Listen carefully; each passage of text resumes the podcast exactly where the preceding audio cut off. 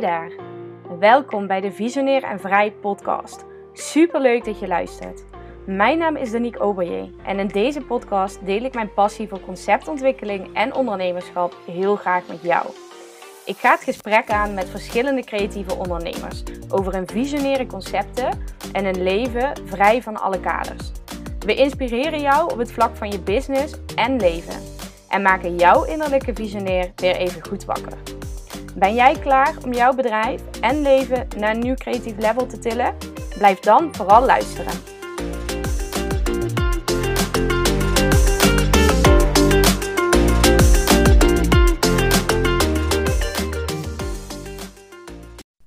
Hey, hallo, hele goede morgen, middag of avond.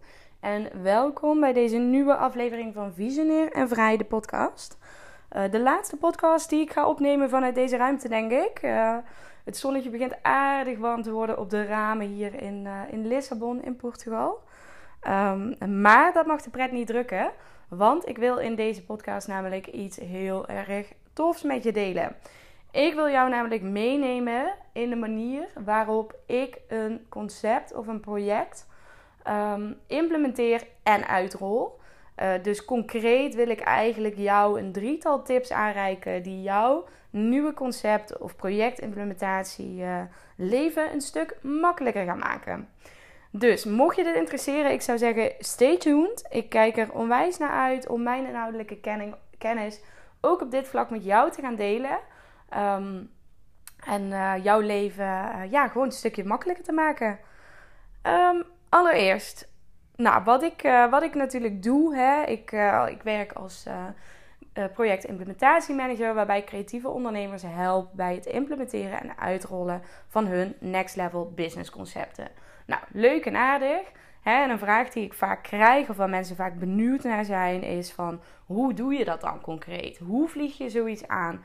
Uh, hoe maak ik dingen inzichtelijk en hoe zorg ik dat iets zeg maar, succesvol uiteindelijk handen en voeten krijgt en de wereld ingeslingerd wordt. Nou, ik ben natuurlijk super enthousiast, dat begrijp je wel, om jou wat dat betreft mee te nemen, in ieder geval in mijn way of working.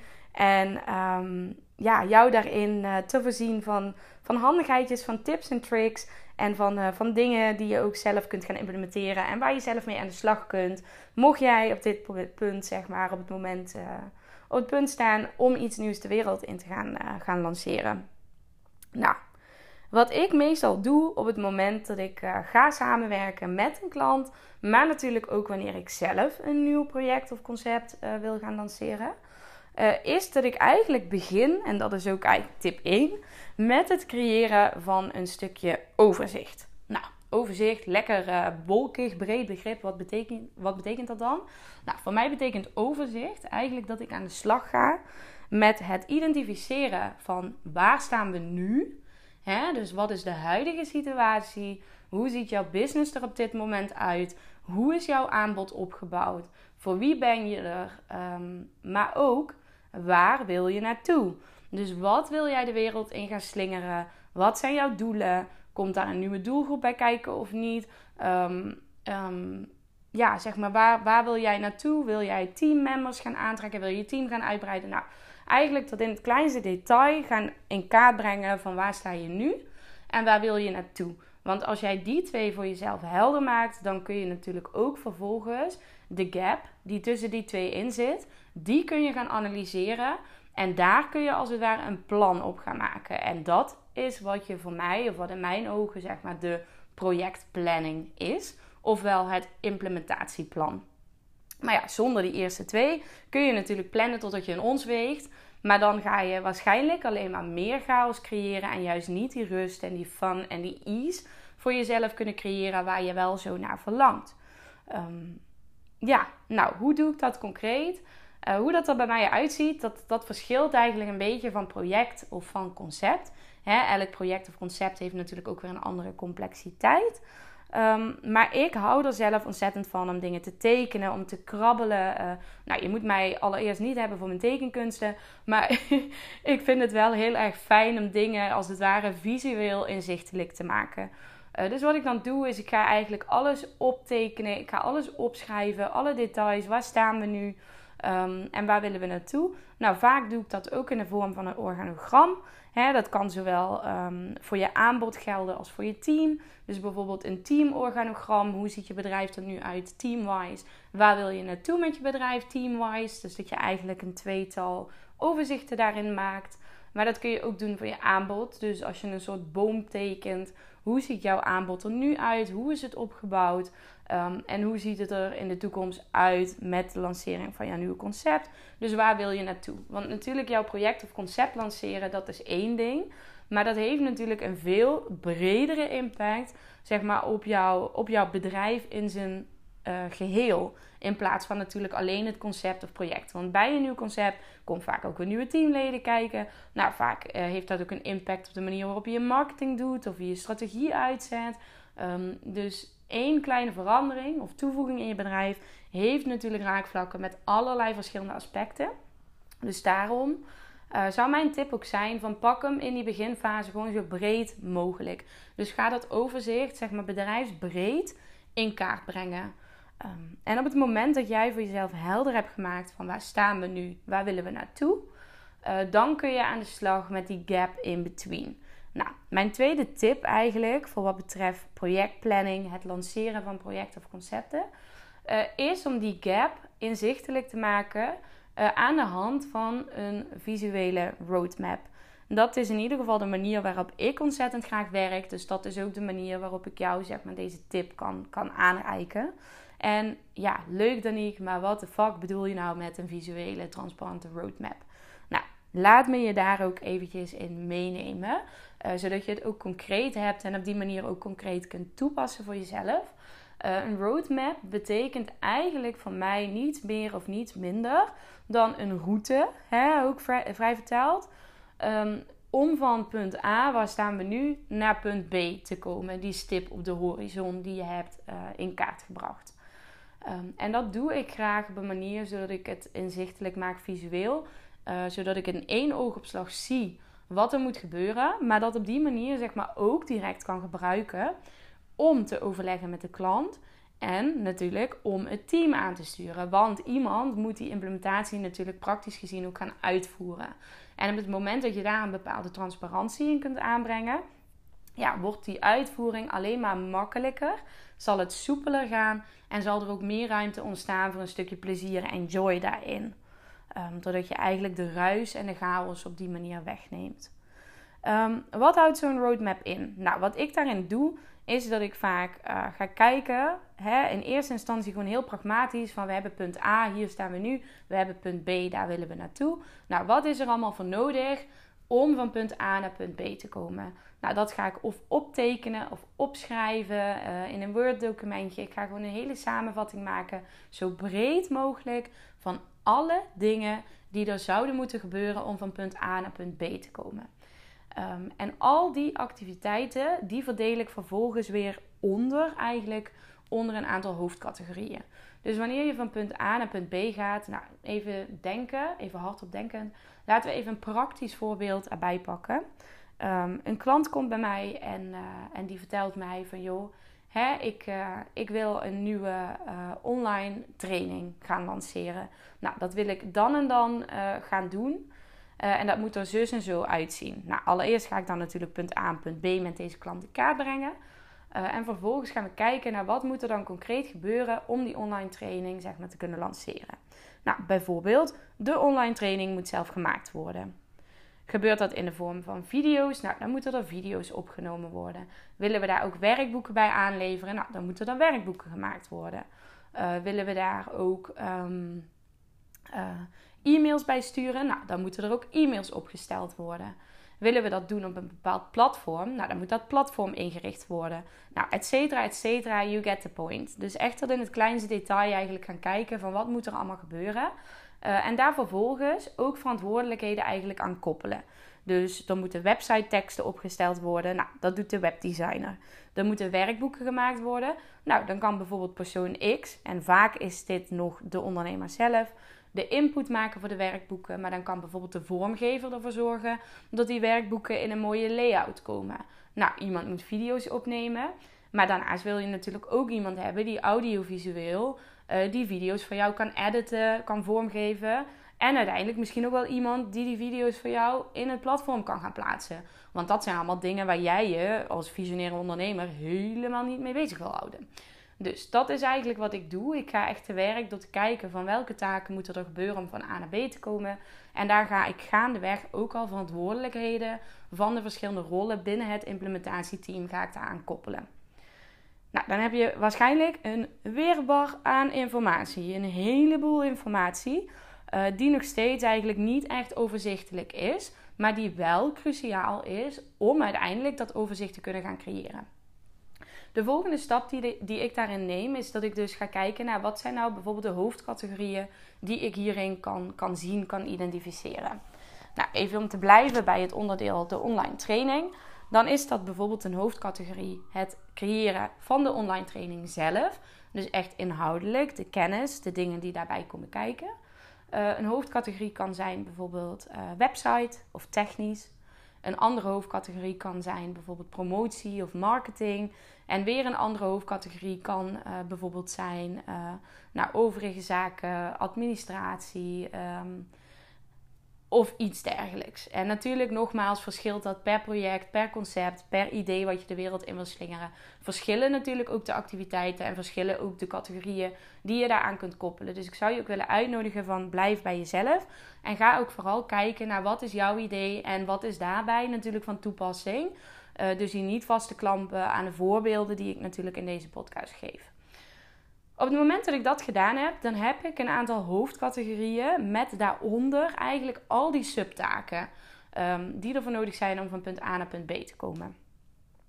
Vervolgens ga ik kijken naar wat, zeg maar, welke tijdslijn kan ik nou koppelen aan die categorieën, maar ook aan die subtaken. Uh, plus, wat zijn de onderlinge afhankelijkheden van die subtaken? Want bijvoorbeeld, ja, een vormgever kan niet beginnen met de vormgeving van dat e-book of dat werkboek voordat de input textueel ervoor geleverd is. Dus binnen een, een project uh, uitrol zul je ook altijd te maken hebben met bepaalde um, verbanden, zeg maar, met bepaalde onderliggende uh, verbanden. Dus uh, nou ja, activiteit A moet eerst af zijn voordat activiteit B kan plaatsvinden. Activiteit B moet eerst af zijn voordat activiteit C en D kan plaatsvinden. Dus het is heel belangrijk om dat ook voor jezelf al goed in kaart te brengen. Dus hoe ziet die tijdslijn eruit?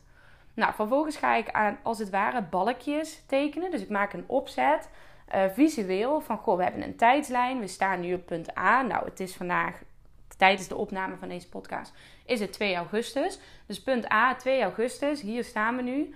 Um, nou, de lancering van het online programma vindt plaats op uh, eh, 1 oktober. Ik zeg maar even wat. Dus dat zou dan punt B zijn. Dus dat betekent dat we een tijdlijn hebben tussen augustus en september. Dus eigenlijk een tijdlijn van grofweg twee maanden. Waarin al deze activiteiten en subactiviteiten moeten plaatsvinden. Nou, die tijdlijn die teken ik als het ware op. Dat doe ik vaak eerst op papier. Daarna doe ik dat natuurlijk mooi en netjes in Canva en in Excel zal je zo uitleggen waarom ik beide tools daarvoor gebruik. Ehm, en dan ga ik eigenlijk die activiteiten ga ik daar inplotten. En dan ga ik balkjes tekenen ehm, eh, in die tijdslijn. Wanneer die activiteiten als het ware uitgevoerd moeten worden of kunnen worden. Nou, daarnaast werk ik ook nog graag met uh, color coding. Dus ik gebruik vaak verschillende kleurtjes uh, om in dit geval die verschillende hoofdcategorieën aan te duiden. Dus ik maak een roadmap die al die subactiviteiten eigenlijk omvat. Maar daar maak ik nog een clustering in door middel van kleuren om die hoofdcategorieën terug te laten komen. Zodat je het uh, overzichtelijk houdt en het ook makkelijk wordt om te zien visueel van oké, nou marketing of promotie. Ah, nou kijk, dat speelt zich ongeveer af op die tijdspannen. Hè? Doordat je dat eigenlijk heel gemakkelijk of eenvoudig kunt zien uh, aan de hand van de kleur die ik die balkjes uh, gegeven heb. Uh, een hoogover roadmap, die maak ik vaak in Canva. Een hoogover roadmap betekent dat ik niet elke, elke, elke subactiviteit noem, maar dat ik in grote lijnen uh, bepaalde subactiviteiten cluster en in grote lijnen zeg maar een visueel overzicht creëer. Een overzicht wat dus ook gewoon mooi op één slide, op één um, pagina past. Nou, daar kun je natuurlijk nog sterretjes en weet ik wat in gebruiken om lanceringen aan te duiden of vierkantjes of rondjes om data, speciale data aan te duiden wanneer iets plaatsvindt of wanneer iets aangeleverd moet worden. Uh, daarin kun je zelf lekker creatief zijn. Vervolgens ga ik die visuele roadmap tot in het kleinste, kleinste, kleinste detail. Die werk ik meestal uit in Excel. En daar koppel ik vervolgens ook de verantwoordelijkheden aan. Dus de verantwoordelijkheden laat ik meestal nog even out of the picture in de Canva roadmap, omdat die echt dient als presentatiedoeleinde, om het team erin mee te nemen, om een eenvoudig overzicht te schetsen. En daarin wil je nog niet direct afgeleid worden door de kleinste details. In Excel ga ik dit uiteraard allemaal uitsplitsen. Dus daarin ga ik al die uh, subtaken ga ik daarin uh, noemen. Daar ga ik alle verantwoordelijkheden aan koppelen. En ook de hoofdcategorieën in laten terugkomen. Het verschil wat ik hierin in color coding vaak aanbreng, is dat ik in de gedetailleerde roadmap niet zozeer werk met color coding voor de verschillende categorieën. Uh, maar dat ik daarin uh, werk met color coding voor de verschillende verantwoordelijkheden. Omdat Excel is natuurlijk heel makkelijk om zeg maar in bij te schaven om in te werken. Maar op het moment dat je um, met color coding werkt voor verschillende verantwoordelijkheden, is het voor het team wordt het heel makkelijk om te kunnen filteren op basis ook van kleur. Van goh, welke taken horen nou bij mij? Hè, bijvoorbeeld, ik ben kleur paars, ik zeg maar wat. Um, dus ik ga kijken naar alle paarse balkjes. Want dat zijn de activiteiten, dat zijn de taken die ik moet doen. Um, dus dat is uh, ja, een subtip misschien voor het maken van een roadmap. Nou, hoe doe ik dat in Excel? Ik maak basically een heel groot overzicht met een aantal kolommen. Natuurlijk de taken, de verantwoordelijkheden, um, de subcategorieën uh, en hoofdcategorieën. En vervolgens maak ik uh, ja, eigenlijk allemaal kolommen met ja, per dag. Ik maak hem echt op dagbasis. Dus de dagen. Daarboven maak ik een aantal. Ja, zeg maar, doe, je, doe ik die cellen zeg maar bundelen om daarin uh, de maanden, de weken aan te duiden en de maanden aan te duiden. Zodat je eigenlijk tot op het kleinste niveau, tot op dagniveau, als het ware een gedetailleerde roadmap kunt gaan maken. Die je ook vervolgens kunt delen met je team. Zodat je team A ziet wat van hen verwacht wordt. B. Wanneer het van hen verwacht wordt. En C. Ook hoe hun verantwoordelijkheden en hun taken samenhangen met de taken van de andere teamleden. En tip van Flip uh, iets wat in mijn ervaring heel goed werkt in het stukje teammanagement is om te zorgen dat er een gedeelde verantwoordelijkheid is en een stukje transparantie. Want op het moment dat jouw teamleden zien uh, hoe de verschillende taken samenhangen en ook waar jullie samen als team naartoe werken, dus samen in de plaats van ik versus jij, um, dan ga je teamleden gaan ook zien van goh, als ik hier een fuck-up maak, hè, dan is uh, teamlid uh, I heeft een dik probleem, want die kan niet verder met zijn werkzaamheden. Dus dat betekent dat deze hele planning, deze hele roadmap, op die en die manier geïmpact wordt, waardoor de lanceringsdatum weer op die manier geïmpact wordt. En op het moment dat je daar transparantie in aanbrengt en dat ook uh, ja, belichaamt, dan zul je zien dat jouw teamleden ook veel meer intrinsiek gemotiveerd zijn om die verantwoordelijkheid te gaan pakken en te gaan zorgen hè, dat samen met het team ook die uiteindelijke deadlines behaald worden. Nou, hele mond vol. Dan de laatste tip die ik jou hierin wil meegeven. Dat is een tip die wat meer slaat op het aansturen van het implementatieteam op het stukje teammanagement. Uh, tip 3. Dat is namelijk het creëren van een uniforme way of working samen met jouw team. Om uiteindelijk ook die roadmap die je hebt opgesteld, als het ware tot leven uh, te kunnen gaan brengen. En wat bedoel ik daar nou mee? Als jij werkt met een implementatieteam, uh, dat hoef ik jou waarschijnlijk niet te vertellen, dan komt daar best wel wat bij kijken. Je hebt daarin best wel wat lijntjes die je moet managen, verschillende personen die je wil aansturen, verschillende taken die gedaan moeten worden, et cetera. Dus daar gaat best wel wat werk in zitten. En daarom is het juist heel erg cruciaal om daarin een gestroomlijnde way of working op te stellen. En een way of working, dat kunnen er natuurlijk verschillende zijn. Dat is afhankelijk per ondernemer, per team, per persoon. Wat erin voor jou fijn is en wat erin voor jou passend voelt. Um, maar in deze podcast wil ik wel een way of working uitlichten die ik in ieder geval fijn vind om te gebruiken. En wellicht kun je daar jouw eigen sausje weer overheen gooien, uh, zodat het ook voor jou prettig werkt. En een way of working die ik daarin heel fijn vind, is uh, eigenlijk een beetje een hybride model tussen zowel Prince 2 projectmanagement uh, en Agile. En dat zijn twee termen die worden vooral gebruikt in de corporate wereld. Mocht je daar specifiek meer over willen weten, zou ik zeggen: Google het even. Want dat is niet het doeleinde van deze podcast om je daarin uh, in mee te nemen. Ik ben ook geen expert zeg maar. Ik ben geen agile uh, master of wat dan ook. Maar ik weet er voldoende van om het te kunnen toepassen. Ehm, en dat houdt eigenlijk in dat je altijd te maken hebt met, met twee kanten. Je hebt een demand kant en je hebt een supply kant. Nou, de demand kant is eigenlijk de vragende kant. Dat ben jij, maar dat is ook je team, uh, je team, je eindklant. Uh, en de supply kant, dat is eigenlijk alle dingen die er worden opgeleverd en de mensen die dat opleveren. Dus ofwel jouw implementatieteam. Ik maak daar schematisch altijd visueel graag een onderscheid tussen, omdat dit mij helpt uh, om de way of working uit te kunnen leggen. Nou, dat, die schematische weergave heb ik natuurlijk nu in die podcast niet.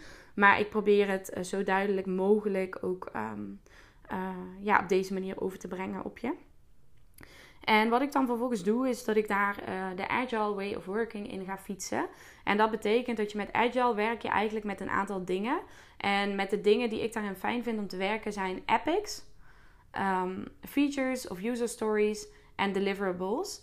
Uh, epics wil eigenlijk zeggen alle ja, hoofdcategorieën, alle taken, de grote brokken die eigenlijk binnen jouw implementatietraject, project vallen.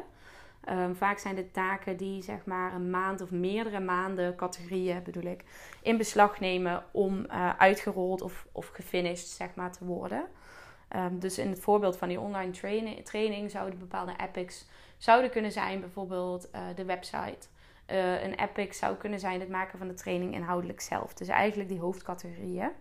Nou, vervolgens koppel ik daar dan verschillende user stories aan. En user stories, dat zijn eigenlijk die subtaken. Dus dat gaat die, die um, ja, eigenlijk dat level verder. Um, van goh, wat is er dan concreet benodigd hè, om die epic uiteindelijk zeg maar af te kunnen vinken? Welke dingen zijn daarvoor nodig? Welke taken zijn daarvoor nodig? Um, en aan die user stories, daar hangen vervolgens weer deliverables aan. En deliverables, dat zijn de dingen die jij en je team uiteindelijk daadwerkelijk tastbaar, zeg maar, gaan opleveren. Dus bijvoorbeeld een epic kan zijn um, nou, marketing. Hè, marketing van jouw nieuwe online training. Dan kan een user story kan zijn het draaien, het opzetten en draaien van advertenties. En dan kan een deliverable zijn advertenties draaien uh, met een kost per klik van uh, nou, 80 cent. Hè, ik zeg maar wat, dan maak ik hem even heel concreet. Zodat je de verhouding tussen die drie categorieën, zeg maar, ook, uh, ja, dat je daar wat feeling bij krijgt. En wat ik daarin heel erg fijn vind, is om in, um, ja, het is een beetje afhankelijk van de intensiteit van het traject en de duur ook van de loop die je hebt, zeg maar, in je roadmap. Maar om in sprints te werken uh, twee wekelijke sprints. En een sprint houdt in dat je uh, samen twee weken lang zeg maar, als team ergens aan gaat werken. En dan kun je um, bij aanvang van die sprint dus eigenlijk met elkaar een sprint planning inplannen. Waarbij je dus gaat kijken naar die epics, maar ook naar die user stories. En dan ga je als het ware concrete deliverables koppelen uh, aan die user stories die jij de komende twee weken gaat opleveren. Dus je gaat heel tastbaar zeggen van de komende twee weken ga ik hier aan werken en over twee weken staat er dat en dat. Um, en de kunst is om dat juist zo klein en behapbaar te maken, dat je het ook daadwerkelijk binnen die twee weken dus kunt opleveren. En zo ga je dus met je team kijken van, goh, waar staan we nu? Hoe ziet de roadmap eruit? Hoe lopen we op planning?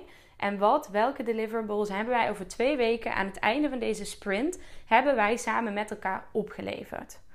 Um, en dan ga je vervolgens natuurlijk na twee weken ga je een sprint review doen. Ga je kijken, is dit gelukt? Is dit niet gelukt? Waarom? Moeten we bijschaven? En ga je weer opnieuw zo'n soort planning in en ga je weer herijken. En natuurlijk telkens in het licht van die overkoepelende projectplanning en van die overall uh, roadmap.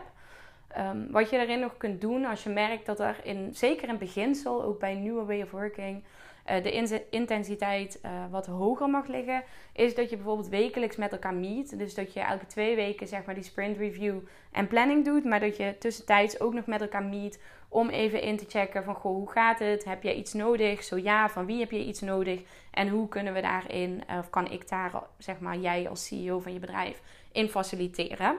Um, zorg in ieder geval dat mensen zich betrokken voelen. Zorg dat er ruimte is voor input en ideeën, want op die manier creëer je draagvlak ook voor het introduceren van een nieuwe way of working. Nou, dat gezegd hebbende, denk ik dat je hiermee drie hele mooie tips hebt waarop je jouw nieuwe idee of nieuwe concept de wereld in kunt slingeren op een manier die jouw leven gewoon makkelijker maakt. Ehm, even kort daaraan toevoegend, welke tools gebruik ik? Nou, zoals net al benoemd, ik gebruik vooral uh, papier en pen om te tekenen. Ik gebruik uiteraard Word om dingen in vast te leggen. Roadmaps maak ik ofwel in Canva. Uh, organogrammen trouwens maak ik ook vaak in Canva. Um, en een hele gedetailleerde uitwerking uh, daarvan, van organogrammen en van roadmaps, maak ik vaak in Excel. Omdat dit dient als mooi template en het makkelijk gaandeweg aan te passen is, ook door je team. Vervolgens vertaal ik dit alles eigenlijk uh, in Trello. En die had ik nog niet benoemd. Dus mooi om die nog even te benoemen aan het einde van deze podcast. Is dat ik zelf echt een groot fan ben van het werken met een Trello-bord met je team. Um, want wat je daarin namelijk kunt doen, is heel schematisch weergeven. Waar, welke dingen hebben we te doen? Waar zijn we nu mee bezig? En welke dingen zijn er al afgevinkt? Uh, je als het ware die roadmap kunt vertalen naar dat Trello-bord. Je datums en deadlines kunt koppelen, maar je ook verantwoordelijkheden kunt toewijzen binnen zo'n Trello-bord. Dus het is een hele mooie plek waarin je met jouw team als het ware um, ja, echt samen kunt werken. En je dat natuurlijk ook kunt gebruiken, dat bord, um, uh, als uitgangspunt voor de meetings die jullie hebben. Uh, plus je daar natuurlijk gewoon je drive aan kunt linken, alle documenten aan kunt hangen, zodat je één complete eigenlijk workspace hebt voor jou en je team tijdens de implementatieperiode en waarschijnlijk ook daarna nog wel. Um, ja, nou, dat gezegd hebbende, denk ik dat jij zo heel veel mooie input hebt om hier zelf mee aan de slag te kunnen. Mocht jij uh, hier vragen over hebben, een verdiepingsslag nodig hebben of met mij eens willen sparren over de mogelijkheden die ik voor jou zie. Hè, met de ideeën die door je hoofd vliegen. Want ik geef jou natuurlijk in deze podcast al deze tips. Maar ik bied natuurlijk ook mijn diensten aan om dit alles wat je zojuist gehoord hebt, gewoon volledig van A tot Z voor jou uit handen te nemen. Mocht je daar dus, dus over willen brainen of je hebt een andere vraag, let me know. Stuur me een berichtje via Instagram, Danique underscore Baido. Uh, en ik, uh, ja, ik laat je heel graag zien welke mogelijkheden ik voor jou zie om jouw stoutste dromen ook uh, ja, vanuit fun en ease met een team de wereld in te gaan slingeren. Heel erg tof dat je geluisterd hebt en ik hoop je weer te zien bij de volgende aflevering van Visionair en Vrij, de podcast. Doei doei!